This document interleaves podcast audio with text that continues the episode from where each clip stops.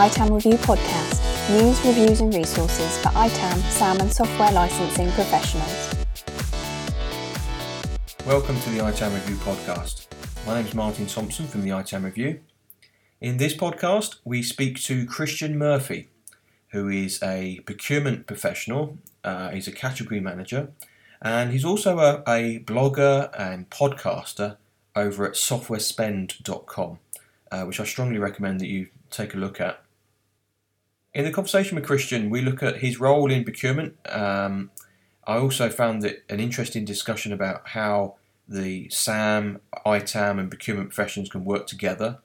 Uh, we look at how procurement's measured and how that inter- interplays with what SAM does, and also the concepts of saving funnels and how decisions are made in terms of software procurement. Um, i found it fascinating to um, see the procurement perspective um, uh, from Christiaan, and I hope you find it useful.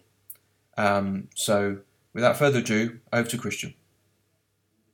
Christiaan, a very warm welcome to the ITAM Review podcast.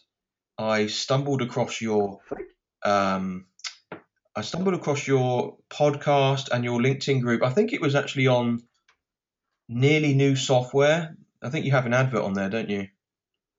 Yeah, yeah, um, for for my site, uh, Software Spend. So right. thank you very much for inviting me to your podcast, Martin. No, welcome. And yeah, so I stumbled across your um, site and uh, uh, really and dug in and listened to quite a few of your podcasts straight away, and it was great to get a procurement view on things. Could you perhaps introduce yourself and uh, tell us about your current role and perhaps your background and what you're doing at the moment? Sure, yeah. So my name is Christiaan Murphy. I'm uh, I'm a software category manager. Um, so people in procurement will know what a category manager is. Perhaps we'll get into that later uh, later in this podcast. But um, I've worked in large organization, large outsourcing organizations, doing software procurement. Uh, pretty much specialised in software procurement for the last decade, um, negotiating software contracts uh, buying software for uh, these large organizations who are either um, reselling that software or in the most cases they are using that software to provide IT services to their clients. So a lot of lot of spend. Uh, they're buying a lot of software. Also, very complex uh, situations where uh, there's license transfers to clients and there's uh, outsourcing rights that they need to procure. So really interesting uh, environment for buying software, and that's that's what I've sort of grown up in, and, and I'm passionate about the uh, software market and the software uh, industry, and and what I what I'm currently doing with software spend is I've started a podcast and a blog which aims to build a community around software procurement and share best practices and share information around uh, the best way to go about negotiating software contracts with uh, with the big vendors. Yeah, and I'd, I'd recommend uh, anyone on the ITAM Review podcast go and check it out. Really enjoyed them uh, seeing the uh, procurement perspective. What what's what's a category manager, and how how do you how do you interface with SAM and, and ITAM type people in your organization? How does that work? Well, a category manager um, is if I go back and maybe explain a little bit the procurement organization as it's typically um, uh, organized within within companies. Um, procurement is all about buying and, and buying most efficiently, and so most companies split that into what they call the procurement cycle. And so you start with looking at requirements. What do you actually need to go out and purchase, or where do you have gaps in, in what you've currently got? Uh, you go out to the market, you analyze the market to see what's available. You'll down select suppliers, uh, maybe run an RFP, then do a contract negotiation, and then it moves into ongoing management of that supplier and of the contract, and uh, and then back again until you need requirements, and it's just a sort of constant cycle. And most procurement organizations split their their their teams up into categories. So you have someone looking at, for example, telecom, another person looking at hardware, another person looking at software, and then maybe if you look into non-IT categories, you've got stuff like marketing and business services and whatever. Yeah. So my role as a category manager is uh, to understand everything that's going on within the company as regards third-party software spend, anything we're buying, any contracts we have, and to make sure that uh, that buying process happens smoothly. Um, now, it, how that's organised within different countries, different companies varies, but uh, at, the, at the moment I'm very much focused on opportunity generation, which I think you wanted to get into later in your uh, in, in the agenda. But to address your question on how we interface with uh, software asset management, um, the software asset management team, it, it's very much a, a daily uh, contact that I have with the software asset management people within the company I work at at the moment, uh, because the software asset management people know what it is we've got and know what it is we uh, we need to be buying. Uh, they're also very good at predicting what's what the, the, the upcoming demand will be, often better than uh, the BUs, or at least it's easier to get that information from the SAM teams than from from the, the various business units. So it's a very much a, a hand-in-hand um, work working relationship with the SAM teams. Uh, not only that, but SAM teams are getting much more uh, advanced in terms of not just adding up the number of licenses that an organization has and keeping track of that, they're also moving into understanding the best licensing models that suppliers have and how that how, which licensing model the organization should purchase rather than just you know blindly going out and buying a license. So is, is becoming the lines between what software asset management organizations do and what procurement organizations do is getting slightly blurred, I would say, uh, as they both um, realize how important the activities of the other are. And you, does the SAM function, they're, they're a different department or they all come under the same umbrella? Are they part of procurement? Well, I mean, I don't want to go into too much detail about the organization I'm working in now, but uh, yes, they are in in that organisation. Okay. Uh, in others, I've seen you know there is no official SAM organisation, and it's sort of dumped on procurement to do that. Uh, and in other organisations, uh, I've seen that again there is no official SAM organisation, and it's just sort of one person within each business unit trying to keep a track of of what licenses they've got with an Excel spreadsheet. Uh, I mean, you and I will agree that that's not the best way to do things, but uh, that's often how it happens. And you, you mentioned you're working closely with the SAM guys. And they and they've got an idea of the sort of what you have and where it is and what's being used and whatnot. How how how what's the sort of interplay? What's what's in it for them for working for procurement? How how do you help them and how do they help you? Well, the the the help that we get from SAM and what I think the, the you guys talk a lot about you know how SAM is important for um, understanding the assets you've got and being prepared for an audit and all that kind of stuff. When it comes to my uh, my point of view, where SAM a good solid SAM practice helps is in negotiations because software vendors will always try to dictate how the negotiations play out and they will dictate the pace of the negotiations they'll dictate what the agenda is when you when you have meetings uh, with the vendor on negotiating a new contract and there's nothing a software vendor would love more than to spend the three months prior to a contract uh, contract renewal date arguing about exactly how many licenses they've got and how and where those licenses are and whether they're still under support or not. They, they love to just drag the negotiations down into that kind of detail and get away from talking about things like price, things like um, the the value of the support payments that are being paid, all that kind of stuff. They don't want to talk about. So if they can, they'll just bog the conversation down with getting you to go back and check your your license inventory. Um, so from my point of view, that's where if we can uh, just run a report and say this is what we've got, we're fairly sure of it. These are these are our, um, uh, policies in terms of SAM, and the, this is how we do our software asset management, and therefore we're fairly confident in the numbers we've got, then you know it, it puts the negotiations into a totally different um, a totally different atmosphere, and you can address other things rather than just focusing on the quantity of licenses that need to be renewed or the support that needs to be renewed on those licenses. Absolutely.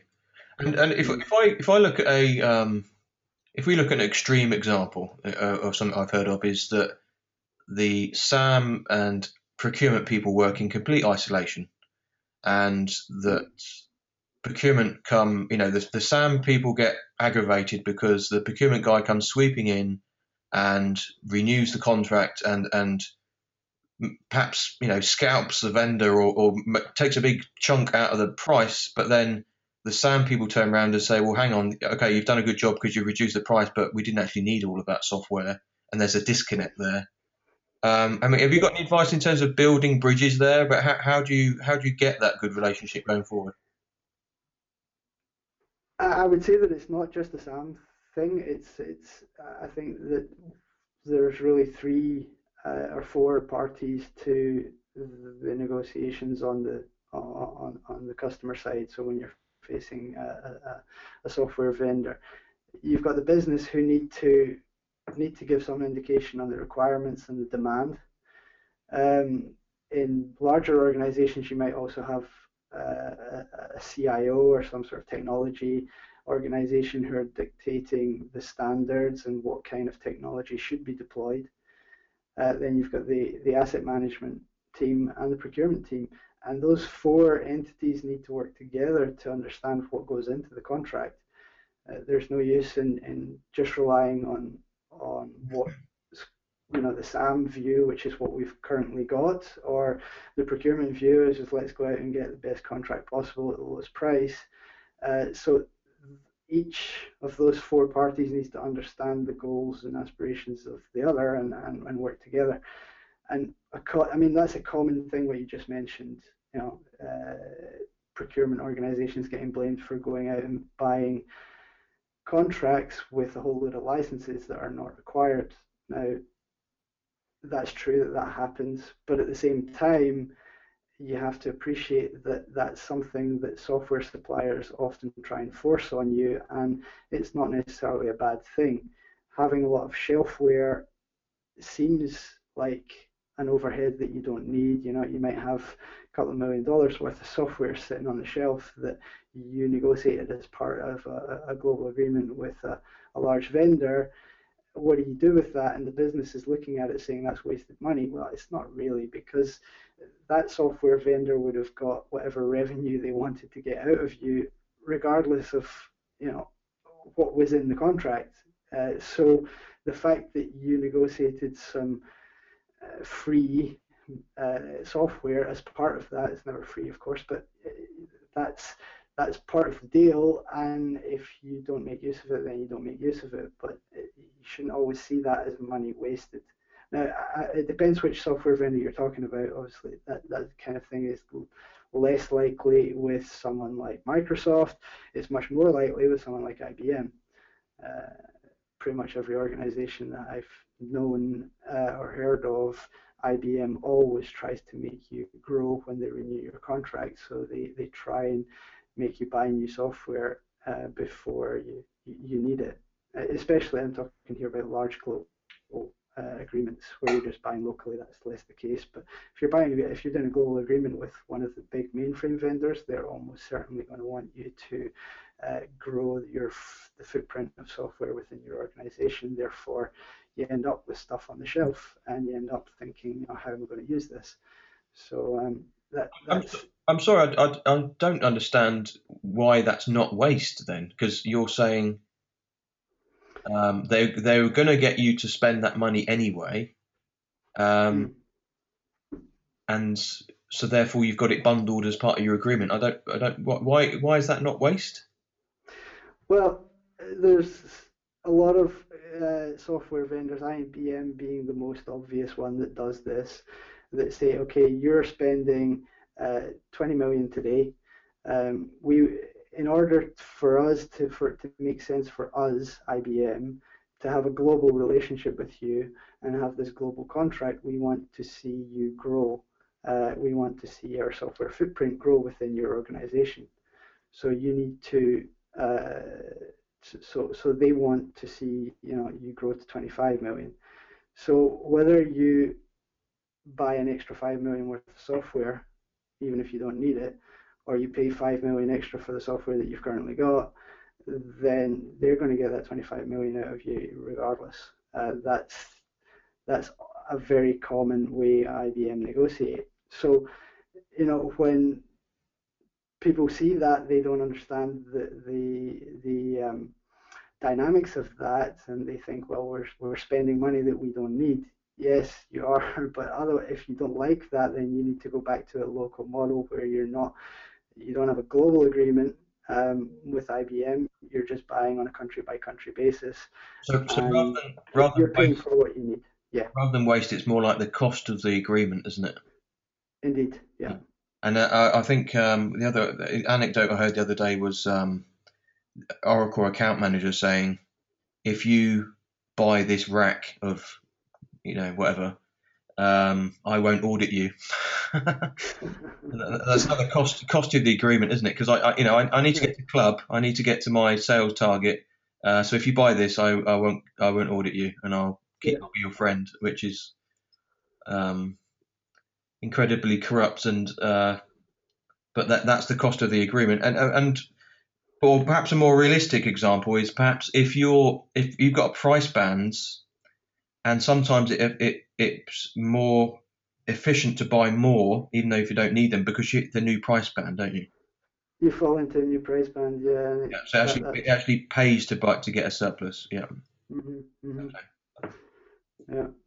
Okay, and um, so I, I love this this concept of the four pillars. Um, you know, the, the the sort of standards, or the I, I guess you might call that the um, enterprise architect might sit in there, mightn't he? Um, Yes. choose, choose Yeah. the standards for what we're owning. Then you've got the demand from the business units.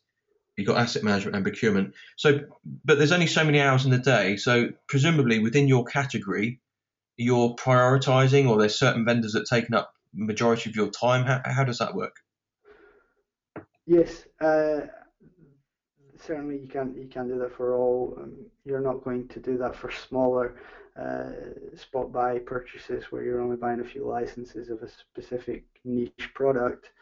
Um, but in the bigger agreements, yes, you want to have all four of those uh, entities around the table and, and participating in the uh, in the in the negotiations. That's it's important to get an, an entire view there and not have the business come back and say afterwards, well, uh, we needed an extra uh, 500k worth of these licenses over here, but we didn't know that, so you know, and that didn't get included in the negotiation. So having everyone around the table, having everyone participating, mean, means you get an agreement at the end of the day that that can that works for the business, that the SAM guys can uh, can control and uh, monitor the assets that are under the underneath that, um, and that provides value for the business. So what what we do, uh, what I do, and what I've done for some time is is, and I wrote a blog post on this, and I think you you read that, Martin, because you picked up on it. Was this idea of having a funnel, and most procurement organizations do this, but I think procurement organizations can learn a lot from sales and how sales go about funneling ideas and funneling leads into uh, this funnel, which will then, at the bottom of it, you come out with good qualified opportunities to go and negotiate contracts or, or do sourcing projects. Uh, so that's really my methodology around that is really building a funnel of uh, ideas uh, you know, talking to the business and saying, okay, in, in six months' time, it looks like you're going to be buying some of this software. Let's uh, let's note that. Let's track that whether that's going to actually happen or not uh, nearer the time, uh, and to really manage those opportunities, looking at contracts that are expiring in in a year or, or more from now and having that in your funnel and really ma- managing that so that you, you know what's coming up. You're starting the conversations with the vendor at the right time. You're proactive about all that kind of stuff, and you're you're qualifying those opportunities as they approach, uh, so that you're you're only dealing with uh, opportunities that are really going to result in savings or, or that are strategically important for the business. Uh, you're not reacting to every uh, contract expiration, you know, a month before it happens. Oh, we better get in contact with the vendor. No, it, it's something that you start proactively. And a lot of, I mean, a lot of the, the leverage in negotiations comes by uh, the timing that you have. So if you're not chasing the deadline and hoping to get a deal before your license keys expires, then you have a lot more leverage in the negotiations if you're approaching a vendor a year before the contract's due to expire and saying, oh, how, about we do it a year early? Uh, you know, just get a feel for the vendor. Are they struggling to make their numbers? If so, you could get a really good deal by opening up the contract and extending it for another two years before it expires. You know, a year before it expires. That that kind of thing is is something that you can only do if you're proactively managing all your contract expirations and and, and the opportunities that you have to, to negotiate. So, I, I, and I love this model because this, uh, you know, many many people are going to be familiar with the um, the sales model, and it's you know it's all about a funnel, and the more leads that you chuck in the top, the more will trickle out the bottom, and you've got to work the pipeline and all the rest of it. I'm sure people are familiar with that concept, and um, you know, a salesperson will have a number on his head to hit for the year, and he knows that he'll need a certain amount of leads in order to hit that number. So are you measured in a similar way? I mean, I know that you're, you know, you're, you're, you know, if you, if you move position, it will be based on your reputation, your experience, but also the, the sort of your, your brag file of, of the all the savings you've made. How do you how do you quantify how these leads are working and whether they're working or not? Exactly, that's what it's all about. So you you've got salespeople have targets. Well, guess what? Procurement people have targets too, and and it's it's maybe changing, and that procurement is no longer solely about savings. Um, when I started in procurement, it was pretty much we were the the, the admins making up the POs, and not not in the slightest bit strategic. But we want to become strategic. We want to have a seat at the top table when we're discussing with vendors. So uh, the only way to get that is to earn it by making savings. So um, yeah, the funnel idea is the way is the way I do that. But how do how is that measured? Well, I think almost every procurement organisation I've heard of is always measured on hard savings, P and L. So that means um, if you were buying something last year and it cost 100, if you can uh, if you can reduce the cost and this year we only pay 80 then that's great you know that that's a hard P&L saving so uh, so, so yeah sorry sorry so so I imagine imagine um, you know many organizations want to do SAM purely because they want to save money you know I, I, I get that but I think the, the bigger picture is about its efficiency you know because a lot of organizations actually are spending a lot of money on IT and they want to spend more money on software uh, but they just want to get more bang for their buck. They want to, it, it, you know, whatever spend they make, they want to make it efficiently. So, how does that? That's a, that's potentially a conflict with the procurement guy with a target, isn't it? Because going back to your four four pillars, your demands might dictate that actually we need to spend a lot more with that that vendor, um, but you're trying to, to to to to reduce it. So how how does that conflict work out? Well, no, because most uh, I'm not sure.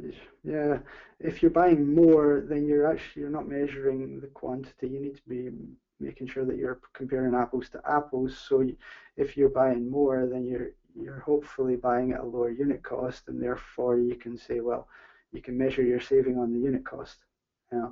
So so that's not necessarily the case, but where I do see it does conflict is a lot of organizations uh, if I explain another method of recording savings is there's a saving which is typically called cost avoidance, which means that if you've never bought something in the past and the supplier comes to you and gives you a quote, uh, then the procurement organisation are able to reduce the price of that.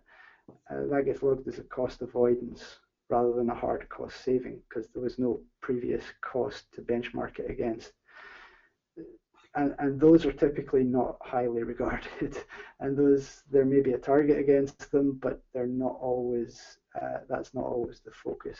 Often it's not the focus, and well, that drives the wrong kind of behaviour, I believe, because that's when you're you're negotiating your price with your vendor, and on the basis of the price of the licenses, that's often how you pay maintenance and support. So, if the procurement organisation isn't really focused on getting the right price on day one, then you're you're set to pay higher support and maintenance costs on those licenses, uh, and you've locked yourself in at a high price point. So the next time you go to negotiate, uh, go to buy new licenses, they'll be at that same price point, or at least that's where the negotiation will start. So that's where I see that organizations should spend put a lot more emphasis on getting the right price uh, up front rather than only on hard P&L savings.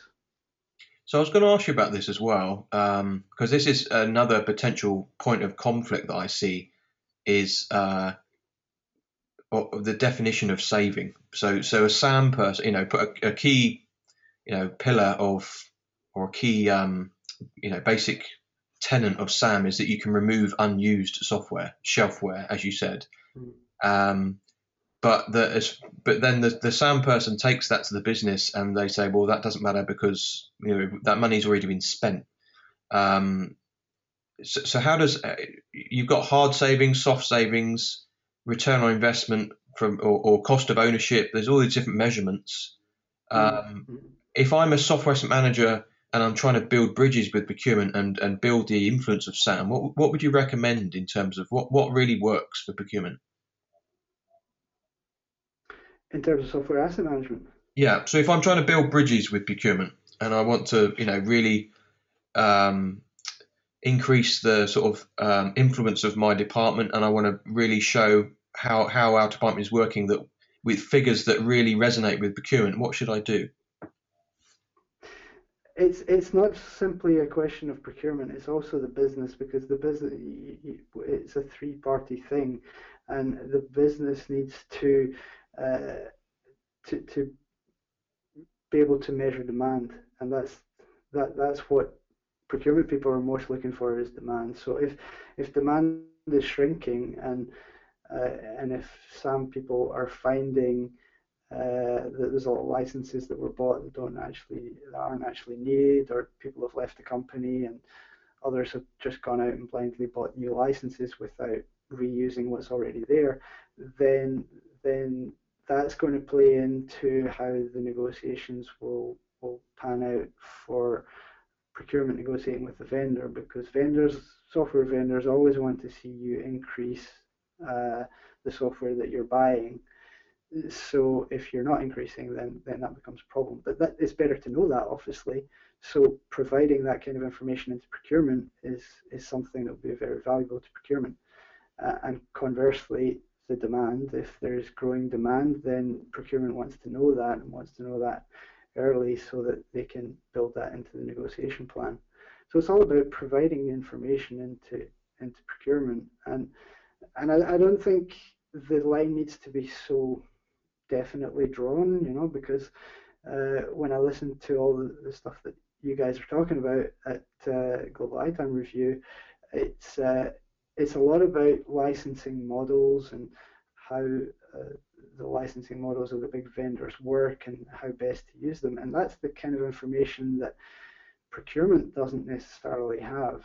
You know, uh, often procurement organizations don't have dedicated uh, soft people uh, dedicated to software, so they're they're not aware of the ins and outs of Oracle contracts or, or, or Microsoft contracts.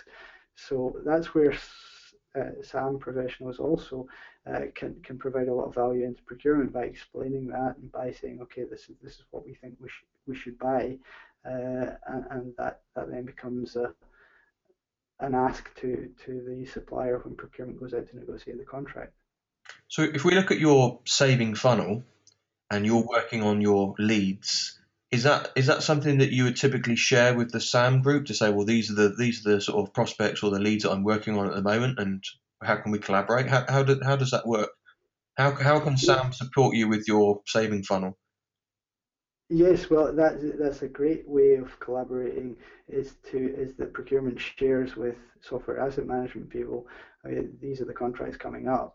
Uh, you know, we have, for example, an Adobe contract expiring next year, so uh, we're going to start the negotiations around uh, uh, around September. Um, we expect those negotiations to last four or five months, and then we'll sign a new agreement early next year. That uh, so that SAM is aware of that, so that they can make sure that the inventory is uh, of Adobe uh, software is completely up to date. That we know exactly what it is we want to renew, exact, and also that SAM and procurement can look together at the the suppliers' latest offerings, the suppliers' new uh, um, licensing models, whether, in particular in the case of Adobe, you know, whether we want to move to cloud or whether we want to stick with classic licensing, all that kind of stuff can be discussed up front so that you're not chasing your tail when a, when a supplier's letter comes in saying, oh, by the way, in, in 30 days your contract expires.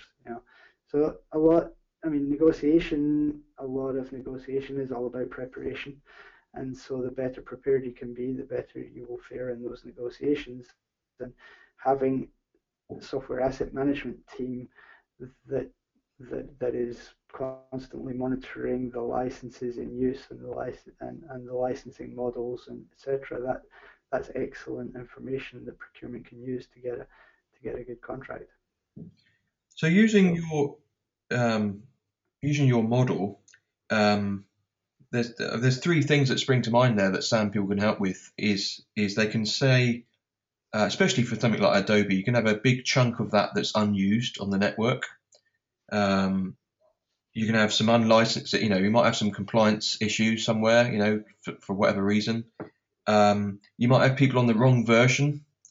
Um, you know, there's opportunities to make savings there by shifting versions, or even to swap certain applications to different vendors. You know, and find different suppliers rather than hmm. renewing. So, uh, what I guess that's I'm answering my own question here, but that's almost going to the business first, isn't it, to assess that before bringing it to procurement? Is that the way it works? Well, that's why I say yeah, the business has to be involved in that kind of decision because procurement, and I imagine SAM is, this, is the same situation. We are just like a legal department within a corporation. We're not the business. It's not our money. We're just providing a service. Uh, so we in procurement we always have to bear that in mind. You know, we'd love it. we we love to pretend that we are the customer in front of the supplier and that they can only talk to us. They obviously want to get to the business, to the people who've got the money to try and try and do the deal with them directly. But so we're providing a service, uh, and the business needs to buy into what it is that we're trying to do. Um, so if the SAM organization has a whole lot of suggestions on how to improve the way certain software products are licensed in order to optimize that, then yes, the business needs to say, that, that's what we want to do. We agree, uh, and then procurement needs to needs to take that and and get the best deal possible from the from the supplier. So it's really you know those three three pillars, and the fourth one that I added in was was a sort of chief technology role for uh, uh, standards, where who are saying you know this is the kind of software we want to be using. Let's move towards that software. So, uh, so using your using your pipeline or your leads analogy, um, in I guess if some people have got the bandwidth and the time, they also all, almost need to be doing this preparation ahead ahead of what you're doing, don't they? They need to be two steps ahead of what you're doing to to do these to do this analysis on options before you even begin your your process. Well, it's an ongoing process, uh, and as opportunities are identified, if it's a big contract with a lot of software under it, then I will always reach out to to the SAM organization and say this is coming up. So as the business gets its head around what it is they want to renew in terms of demand, in terms of future business, future licenses, uh, and as the the SAM organization gets the uh, the inventory and the the requirements, the current requirements up to date. Uh, procurement is working on on a negotiation strategy and reaching out to the vendor and starting to have the preliminary preliminary discussions with the vendor. Uh, all that kind of kind of happens in in preparation for for, for the negotiations. Uh, but what you absolutely want to avoid, and what you, I'm sure you see it, I see it, is is you know a vendor's letter comes through the door, the, the letterbox saying your contract expires, or worse still, uh, you don't hear anything from the vendor, but suddenly your license keys expire and and there's error messages flashing up, and suddenly you have to negotiate a new contract. Uh, on uh, in very short time, and then invariably you get a terrible contract and you pay a hefty price for it. So yeah, I would agree. All, all of it is, is preparation, and it's all about working together and letting each other know what's coming up. And if if the software asset management organization find a whole bunch of licensed soft, software installations that are not licensed, that also needs to be fed into procurement and say, okay, how do we go about approaching this vendor to get these licenses so that we're compliant? It's much better to do it that way than to to the, the vendor finds out and immediately wants to audit you, and then uh, you know you're going to pay full price. But um, yeah, I I would like to understand more from your side. You know how you, you've given a lot of feedback on how you see procurement. Uh, is that you know is is are you seeing that there's a disconnect between procurement and software asset management that, that these two organizations aren't working together? Um, I just I just hear of it um, now and again, and and in particular, um, and and I don't I don't, I don't want to make an enemy of procurement here, but I hear that procurement tend to take the glory.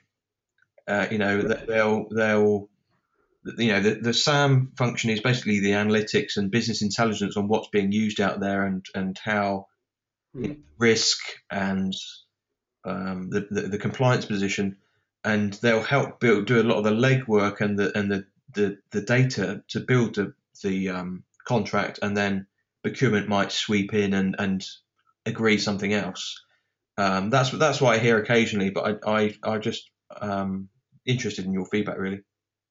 Yeah, and and I often hear the same in procurement. We often say the same about the business. You know, if it's uh, if it's a good contract, then the business negotiated it and they're very happy and they, they tell everyone how wonderful it was.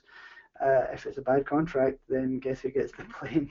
Yeah. So, you know, it's uh, I think we have we have a lot in common in terms of procurement and software asset management because we're both uh, serving the business as a as of service function and uh, can easily get the blame if things go wrong and if things go right, then that, well, that's just our job. So, you know. So how, how, we, I really love this for for um, four parties. Um, so how does that how does that work in practice? Because um, I, whenever I've been doing SAM work with with end user customers on a contract or whatever, um, there's always been a at least one of those parties missing. You know, uh, we're, we're trying to you know the the the enterprise architect doesn't want to get down in the minutiae of what version we're running or what version of PDF writer we're running. Um, the business wants to stick with what they have, and they don't want to shift to a different PDF writer because they're used to what they have, or they're not. They don't even care. And then asset managers trying to say that hey, there's a great saving to be had here, and procurement's off doing something else. So you know, there's there's usually one of those four parties missing. So I'm just wondering how what, what does that work in practice? Do, do you do like a like a, a board or or a steering group, or how, how, do you determine how do you get all these people around yeah. the table? Well, exactly. That that's often a problem, uh, and things that are priority for procurement aren't always a priority for the business, etc. So, what the the concept of the funnel allows you to do is it allows you to have check off points in the life cycle of a let's say, an opportunity where you're saying, okay, it comes in as an opportunity. Um, then procurement looks at it and sort of fleshes that out and understands what the opportunity is, you know, uh, the the likelihood of that coming off, etc., and who within the business, within software asset management, within the uh, the uh, the architects community, who needs to be involved, and then what what we do is uh, I, I will go out and look for a, an executive sponsor who will say, yep, that's something we want to do. I see the logic. I see where that savings is going to come from or where that, you know, why we should do this contract negotiation or sourcing exercise. And I sponsor it. And, and then that person is the kind of uh, policeman who will who will shepherd the right people into this project to make sure that uh, everyone is represented. Uh, and if you can, so, so that's another very good reason to do things up front and to get plenty of runway uh, on these opportunities so that you can qualify them, so that you can get an executive sponsor, and so you can get the right parties involved Uh, early on to make sure it's a, success.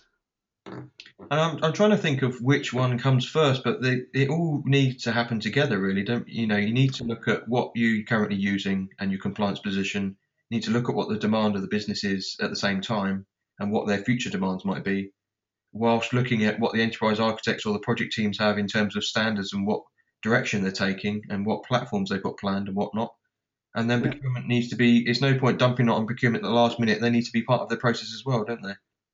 Exactly. Yeah, yeah. It, it's all. It's all. Everyone needs to be part of that process. But having a formal way of uh, managing it, whether you call it a funnel or whatever you want to call it, you know that at least everyone knows what is required to take something from from just uh, a far off distant contract expiration to you know this is how we go about managing that up to the negotiations and then reaching out to the vendor and actually negotiating it and then ongoing you know how we manage it once it's uh, it's operational and then uh, so all of that is is needs to have a way of managing it. And too often you see, I hear colleagues in other organisations are saying, you know, just stuff gets dumped on your desk at the last minute. Go negotiate this, and it, that's not that's not an effective way of getting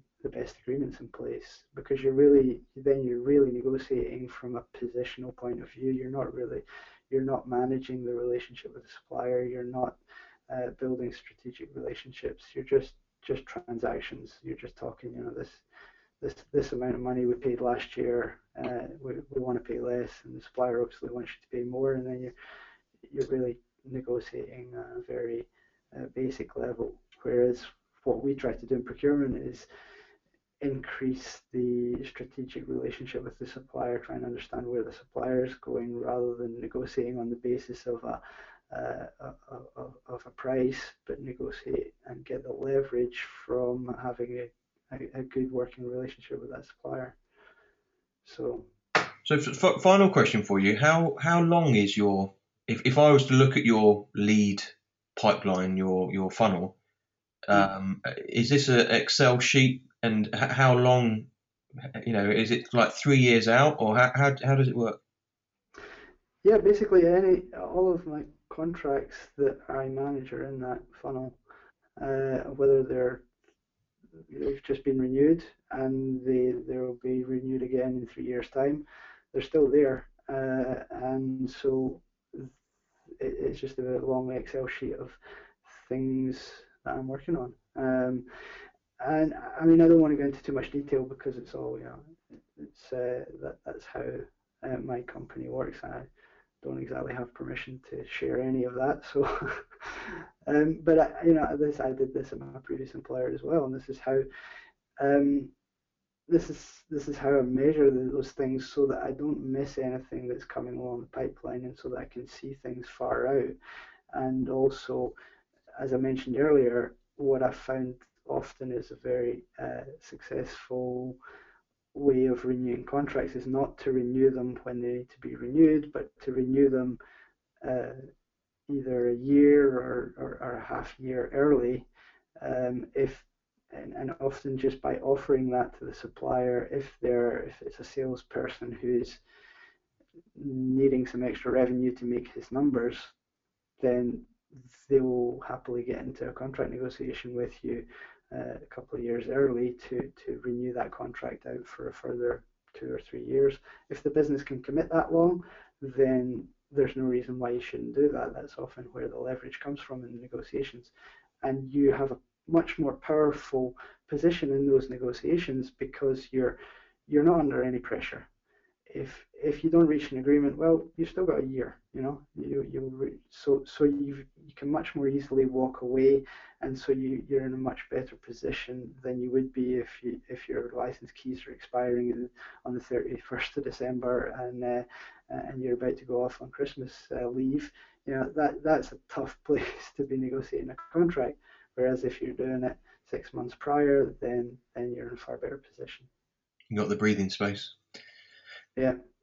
Well, thank you very much for your time, uh, Christiaan. Really appreciate it. And uh, keep up the good work on your podcast and your community.